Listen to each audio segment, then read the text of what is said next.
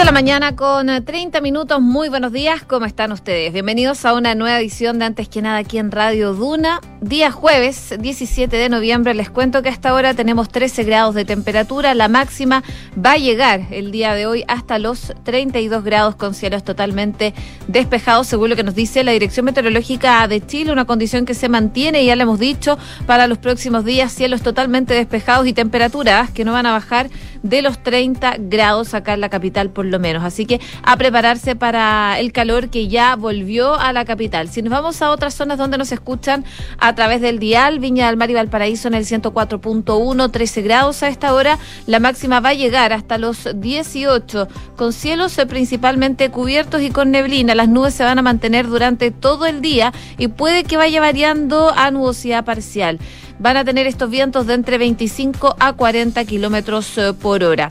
Si nos vamos más al sur, en Concepción, donde nos pueden sintonizar en el 90.1, hay 14 grados. La máxima va a llegar hasta los 21, principalmente va a estar nublado durante todo el día y van a tener viento de entre 25 a 40 kilómetros por hora. Y en Puerto Montt, donde nos pueden sintonizar en el 99.7, neblina en estos momentos, 12 grados. La máxima va a llegar hasta los 19. Se espera que esté cubierto principalmente durante todo el día y probablemente podrían tener chubascos débiles durante el transcurso de la tarde, según el pronóstico que nos da la Dirección Meteorológica de Chile. Como siempre, hacemos un resumen de las principales informaciones que están ocurriendo en los titulares.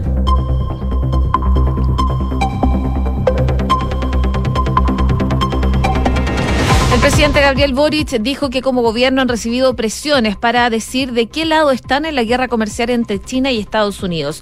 En el marco de su primera actividad en Tailandia, el jefe de Estado abordó la relación de Chile con ambas naciones que forman parte de la PEC.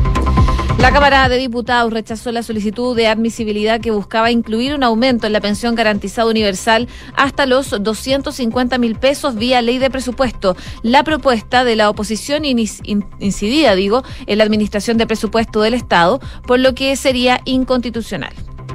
El oficialismo fijó una posición eh, negociadora en las conversaciones para una nueva constitución, pero insiste en un órgano 100% electo. El socialismo democrático y Apruebo Dignidad presionarán a Chile Vamos para hacerlo ceder, ya que ambas coaliciones rechazan su propuesta de replicar el Senado, debido a que cerrar en 50 constituyentes no asegura la representatividad y corren riesgo de tener un mal resultado electoral. El Ministerio de Educación aplazó hasta el 2027 la entrada en vigencia de la nueva educación pública. Originalmente los municipios debían traspasar a 2025 sus servicios educativos a 70 servicios locales de educación en todo el país. La transición será ahora de forma más pausada. El primero de enero desaparece la ONEMI y va a ser reemplazada por Senapred. En el Servicio Nacional de Prevención y Respuesta ante Desastres va a aglutinar al conjunto de entidades públicas y privadas para competencias en esta materia. El delito de encerronas aumentó 112% en el tercer trimestre de este año, siendo Maipú y Pudahuel las comunas con más casos. No obstante, durante todo lo que va de este año se ha registrado 644 de estos delitos, lo que representa una disminución en relación al 2020, pero un alza en comparación al 2021. En noticias internacionales, Moscú acusó a Ucrania y a Polonia ante la ONU de buscar un enfrentamiento directo entre Rusia y la OTAN.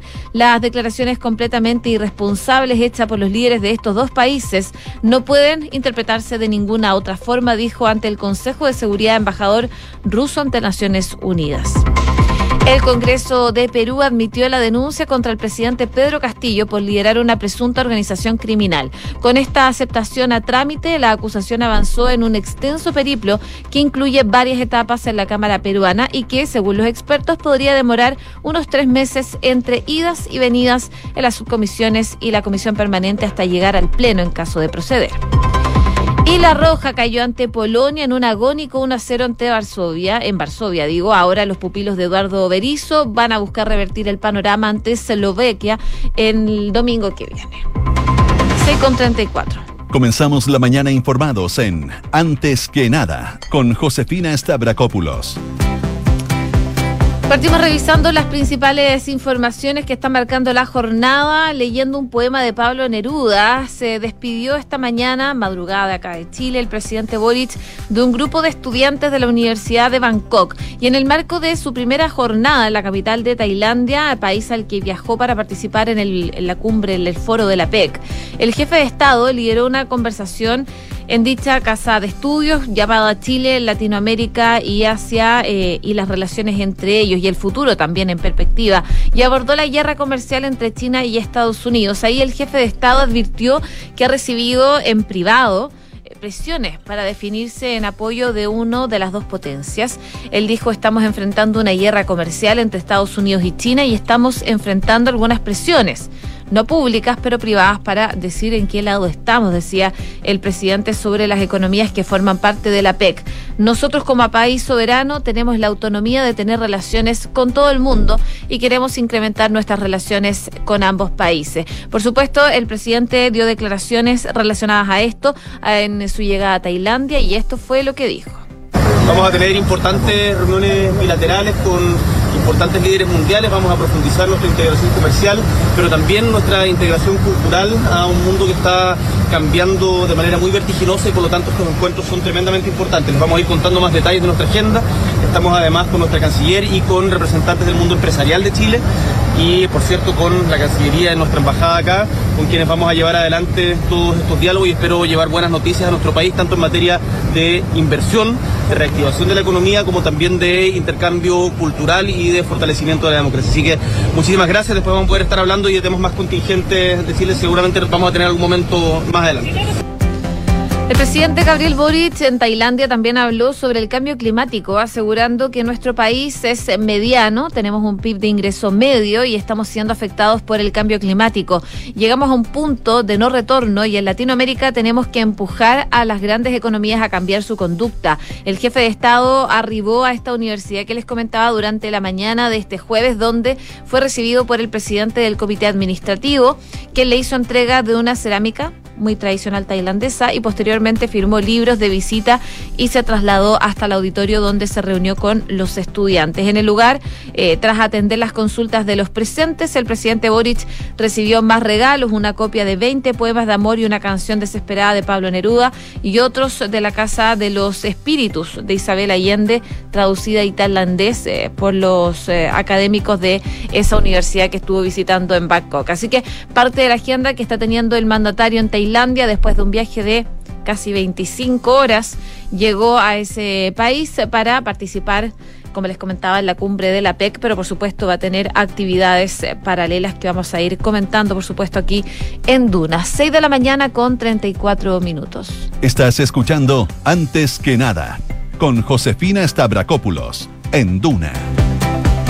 Hablemos de nueva constitución porque se abrió la discusión y se desordenó un poco el ambiente. El senador Francisco Buenchumilla fue uno de los que defendieron con bríos la idea de que el nuevo órgano redactor para elaborar una nueva constitución sea 100% electo. El parlamentario lo hizo en el marco de la reunión que se desarrolló ayer entre los partidos de gobierno y la DC en el Congreso en Valparaíso con el objetivo de fijar un documento común para contrastar la propuesta formal que hizo Chile Vamos en esta materia. El parlamentario de la ABC defendió el punto luego de que el oficialismo sugiere, sugieran algunas voces, flexibilizando su postura y abriéndose una instancia de eh, composición mixta. Así en el sector siguen entrampados en definir una fórmula definitiva para poder responder a la derecha, sector que el viernes pasado fue bastante claro en plantear un órgano de 50 personas electas con las reglas electorales del Senado. Y así entonces en la cita de mm, ayer que partió pasada al mediodía, los parlamentarios intentaron acceder eh, a posiciones y acercarlas, pese a que en el encuentro los partidos no cerraron su contrapropuesta, la cual se va a afinar hoy día en la reunión que van a tener en el Congreso. Sí fijaron cuál será su postura negociadora para la reunión con Chile Vamos, que se va a llevar a cabo al día siguiente en el mismo lugar y de esta forma la denominada alianza de gobierno reafirmó su postura de insistir en un órgano 100% electo, pese a que habían dado muestras de flexibilización de su postura en medio del temor que existía en el sector respecto a tener un mal desempeño electoral eh, si es que se realizan los comicios.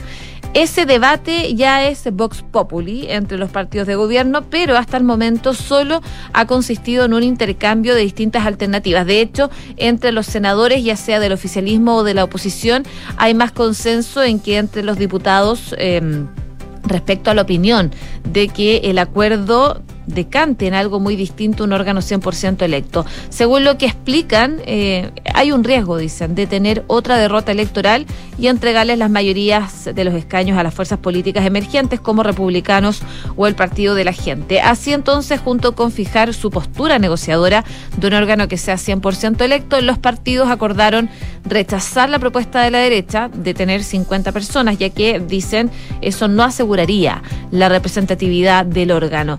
Y lo que han ido conversando como alianza única de gobierno es que se requiere un órgano 100% electo que permita poner en discusión en conjunto eh, con el comité de expertos que definan resguardar los bordes de este proceso constituyente, es lo que decía Diego Ibáñez, el presidente de Convergencia Social.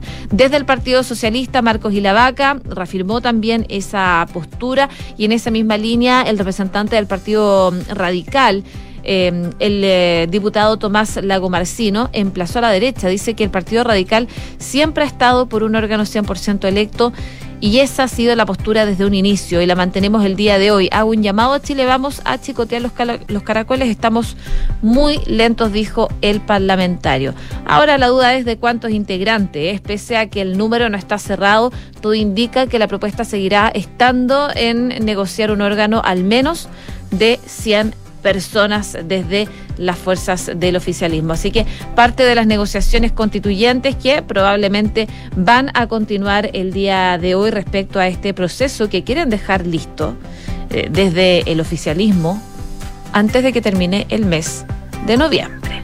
6 de la mañana con 41 minutos. Escuchas antes que nada con Josefina Stavrakopoulos.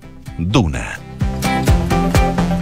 Seguimos revisando informaciones y continuamos en el Parlamento o más bien en la Cámara de Diputados, porque este año la discusión de la ley de presupuesto ha estado especialmente eh, difícil. Y prueba de eso fue la tensa situación que se vivió ayer en la Cámara de Diputados al momento de votarse la admisibilidad de una indicación presentada por diputados de Chile Vamos para aumentar a 250 mil pesos la pensión garantizada universal a partir de enero del 2023. De acuerdo a un reporte, em, el ambiente se comenzó a calorar cuando el autor de la enmienda, el diputado de RN, Frank Suberman, quiso defender la procedencia de la indicación pese a rogar gasto fiscal. Recordemos que cuando se requiere gasto fiscal, esas indicaciones son materia exclusiva del Ejecutivo, argumentando que en 2019, cuando el presidente Gabriel Boric era diputado, ésta había promovido una modificación similar para aumentar el monto de la entonces pensión básica solidaria. En ese momento, el reciente asumido presidente de la Cámara, Vlado Mirosevich, lo interrumpió, señalándole que no correspondía realizar ese comentario, pero luego le cortaron el audio sin dejar terminar su, su locución. La tensión llegó a un pic cuando se rechazó la admisibilidad de la enmienda por la falta de un solo voto para alcanzar el quórum requerido de los 65 votos. Y, es que las bancadas opositoras acusaron a Mirosevich de no permitir el pronunciamiento de las diputadas Flor Weise de la UDI y Carla Morales de RN, quienes se encontraban en el baño y llegaron corriendo a la sala. Según reclamaron desde la derecha, Mirosevich eh, no hizo los llamados o los dos llamados a votar que se deben realizar de acuerdo al reglamento de la corporación, apurando de forma mañosa la votación para impedir que se reunieran los quórum para aprobar esta iniciativa. Em, y según lo que señaló la diputada Carla Morales, es que el presidente de la Cámara mostró una vez más que está a favor de su sector y no muestra la objetividad que debe tener su cargo. Mientras que Flor Weise de la UDI dijo que Mirosevic se dio cuenta de que ella corrió a su escaño a votar y aún así su preferencia fue no contabilizarla. En ese contexto, los jefes de bancada de los partidos de oposición, Andrés Longton, eh, de RN y Jorge Alessandri de la UDI, José Carlos Mesa de Republicanos, le reprocharon a Mirosevich su actuación y advirtieron que de continuar su comportamiento van a presentar una moción de censura en su contra, buscando destituirlo de la presidencia de la corporación. Es parte de lo que ocurrió durante la jornada del día de ayer a propósito de esta votación, de esta partida en particular de presupuesto. Terminada la sesión, el diputado Frank Suderman de RN señaló que por lo menos habían dos diputadas que llegaron a votar cuando el presidente ya había cortado la posibilidad de que eso fuera así. Y de esa manera eh, pedían solamente por un voto eh, perdían la diferencia de un voto y, lamentaban que de manera mañosa se les restara la posibilidad a los adultos mayores de tener una mejor pensión. Consultado si era responsabilidad de las diputadas de estar en ese momento en el baño, eh, Suberman sostuvo que las afectadas estaban en el baño dentro de la sala y el eh, presidente debió haberlas dejado votar porque estaban dentro de la sala y no venían desde afuera. Fue parte de la polémica entonces que se generó durante la jornada del día de ayer. Finalmente, también el diputado Chalpern de RN lamentó la la oposición del oficialismo a aumentar la PGU a 250 mil pesos y acusó falta de voluntad política para lograr ese objetivo. Nos han dicho que eso requeriría la aprobación de la reforma tributaria y saben que eso no es cierto. Saben que perfectamente podían presentar una ley corta porque la reforma tributaria financia cinco veces más de lo que requiere la PGU, decía entonces el parlamentario de Renovación Nacional. Parte de lo que se generó entonces el día de ayer, una tensa discusión presupuestaria por la pensión garantizada universal que terminó con amenazas de censura al presidente de la Cámara, Vlado Mirosevic. 6 de la mañana con 46 minutos. Estás en Antes que nada con Josefina Stavrakopoulos. Duna 89.7. Quedan pocas semanas para el inicio del verano y cuando la población en Zapallar pasa de 12.000 a 40.000 residentes, el alcalde de Zapallar, Gustavo Alessandri, dio a conocer una nueva ordenanza con la que busca conseguir una comuna, dice, más segura, obligando a los padres y a los tutores de los hijos menores de 16 años que circulen eh, entre las 23 y las 5 de la mañana. Eso es lo que quiere hacer el eh, alcalde, que lo hagan en compañía de un adulto para evitar su exposición a conductas de riesgo como el consumo de alcohol y las drogas. Los menores de 18 años, por su parte, deberán estar siempre en condiciones de tomar contacto vía telefónica con las personas a cuyo cargo se encuentran de manera rápida y efectiva. La normativa, que se titula Ordenanza sobre el cuidado de menores de edad en bienes nacionales de uso público de la comuna de Zapallar, establece resguardar la seguridad de los niños, niñas y adolescentes menores de 18 que habitan o transitan por la comuna en horarios nocturnos ante situaciones delictuales e, eh, y actividades a las cuales pueden verse potencialmente expuestos. La norma declara como principio general el libre tránsito de todas las personas por el territorio de la comuna y obliga a los funcionarios de la Armada de las policías e inspectores municipales comunicarse por el medio más expedito con un familiar directo de los jóvenes que sean sorprendidos bebiendo alcohol o consumiendo drogas en la calle junto con remitir, en caso de que lo mirete, claro, los antecedentes al juzgado de familia competente ante una eventual vulneración de derechos de conducta de riesgo. Eh, el artículo señala además que todo procedimiento va a ser debidamente grabado. Bueno, a propósito de esta ordenanza que se dio a conocer el día de ayer, eh, se habló con el alcalde de la comuna en la tercera, con el alcalde Alessandri, y entregó mayores detalles de esta normativa que surgió como una iniciativa de su oficina antinarcóticos hace ya seis meses y que se va a votar el lunes la va a votar el Consejo Municipal. Si se aprueba, entraría a funcionar de manera permanente. En 2019, de hecho, la Contraloría rechazó ya una ordenanza de toque de queda juvenil promovido por el alcalde de Quilpué, el exalcalde de Quilpué, tras estimar que los municipios debían sujetarse de manera estricta al marco fijado por el ordenamiento jurídico. Ahora, le preguntan al alcalde qué podría ocurrir o podría ocurrir lo mismo con esta iniciativa y él dice que en ningún caso se restringe, en ningún caso es un toque de queda, es un toque de prevención y responsabilidad. Lo que estamos buscando, dice el alcalde, es proteger a los menores de edad, porque hay muchos menores de edad que son usados para cometer delitos. Lo que estamos buscando es que a cierta hora, cuando los menores de edad sean sorprendidos en eh, bien nacional de uso público, solo se les pida documentación y se comuniquen con sus padres, madres o apoderados. El tema es dónde Nada más, decía el alcalde. ¿Y cómo funcionará? Dice que el carabinero, la policía de investigación, la marina o el inspector municipal que vea a un grupo importante en la playa bebiendo alcohol, por ejemplo, se va a acercar, les va a pedir el carnet de identidad y va a llamar a sus apoderados. Y el apoderado va a tener que ir a buscarlo y el municipio harán una denuncia al Tribunal de Familia porque los derechos de ese menor están siendo vulnerados. Eh, si él o la joven no estuvieran bebiendo alcohol, dice, no hay ningún problema, se llama al apoderado y el apoderado sabe que está en la esquina, te invento, dice, de Germán Riesco, aquí se va a aplicar criterio.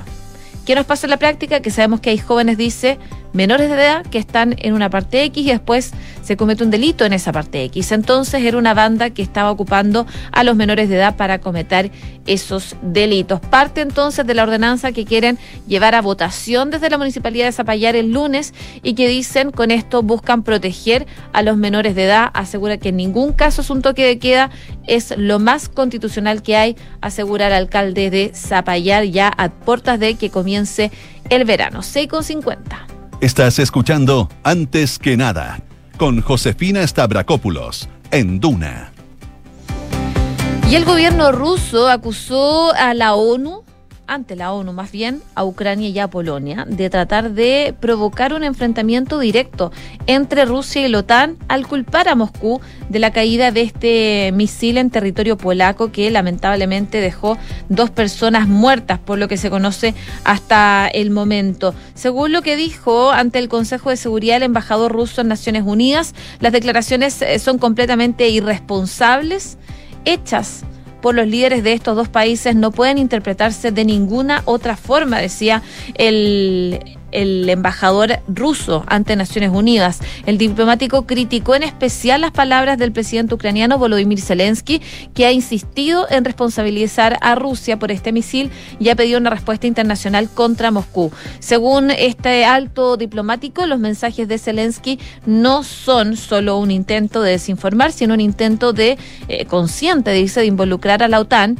que está llevando a cabo una guerra indirecta contra Rusia en Ucrania en un conflicto directo con nuestro país, dice entonces el, el embajador ante la ONU de Rusia. Hubo conversación acá en eh, Duna, en Nada Personal estuvieron conversando con Andrés Lastra sobre esta situación que se está generando entre eh, Rusia, Ucrania, pero también ahora con eh, sumando a Polonia en esta situación. Escuchemos lo que dijo Lastra en conversación con Nada Personal. Bueno, en realidad el pueblo polaco es un pueblo que tiene muchas experiencias con respecto por tradiciones, porque los abuelos le cuentan a los, nietos, etcétera, de las guerras. ¿ah? Entonces yo me di cuenta que ayer y hoy eh, los supermercados han estado tranquilos. Uno puede comprar como cualquier día. Estuve en una estación de servicio, pude eh, llenar el tanque tranquilamente con dos o tres personas delante mío solamente. Si el país está tranquilo. Y se dan cuenta de una cosa que es elemental, o sea, si Rusia aún no ha podido con Ucrania, no se va a meter con la OTAN.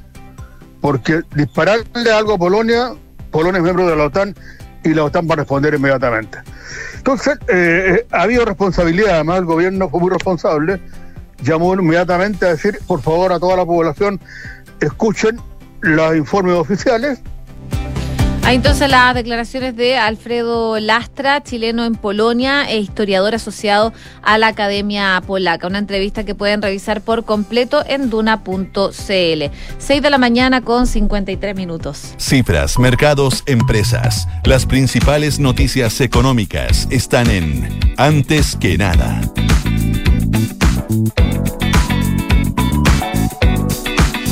En el ámbito económico hay varias cosas que están dando vueltas, pero entre ellas el presupuesto. Los senadores de oposición se desmarcaron de la votación de la Cámara y rechazarán las normas ingresadas por los diputados. Esto porque el martes los diputados de oposición durante la discusión declararon admisibles varias indicaciones que establecieron nuevas materias o posibilidades de uso de los recursos asignados. Ante esta situación, el ministro de Hacienda, Mario Marcel, advirtió que en caso de ser necesario van a ir al Tribunal Constitucional. De todas maneras, se sigue votando el presupuesto en la Cámara y a esta hora están votando las partidas de Tesoro Público y se han rechazado los recursos para el Instituto Nacional de Derechos Humanos. Eso en cuanto a presupuesto. También les cuento de otras materias, por ejemplo, que American Airlines ingresará como accionista minoritario a JetSmart. La TAM, la principal aerolínea chilena, tiene entre sus accionistas relevantes, además de sus acreedores y la familia Cueto, a dos aerolíneas globales la estadounidense Delta y a Qatar Airways.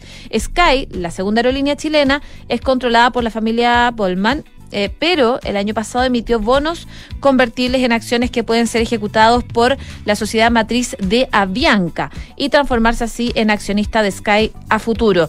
JetSmart entonces es la tercera aerolínea local es prioridad de la gestora Indigo Pares, eh, pero ahora tendrá entre sus acciones a otro gigante, como les comentaba, a la estadounidense American Airlines. Son las novedades entonces en el ámbito aeronáutico que trae la prensa económica el día de hoy. 6,55.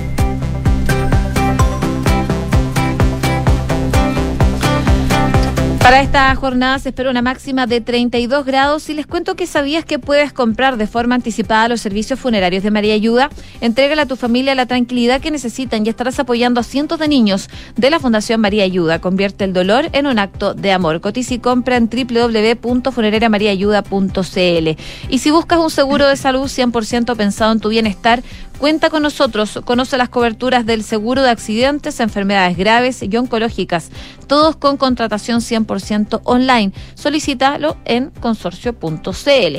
Antes de irnos, les damos la bienvenida a Rodrigo Álvarez, que ya está instalado en el estudio para comenzar Duna en Punto. ¿Cómo estás, Ro? ¿Qué tal, José? ¿Cómo te va? Buenos días. Adelantemos temas. Vamos a estar muy pendientes de lo que pase o que está pasando esta hora en la Cámara de Diputados. Se sigue votando el presupuesto 2023.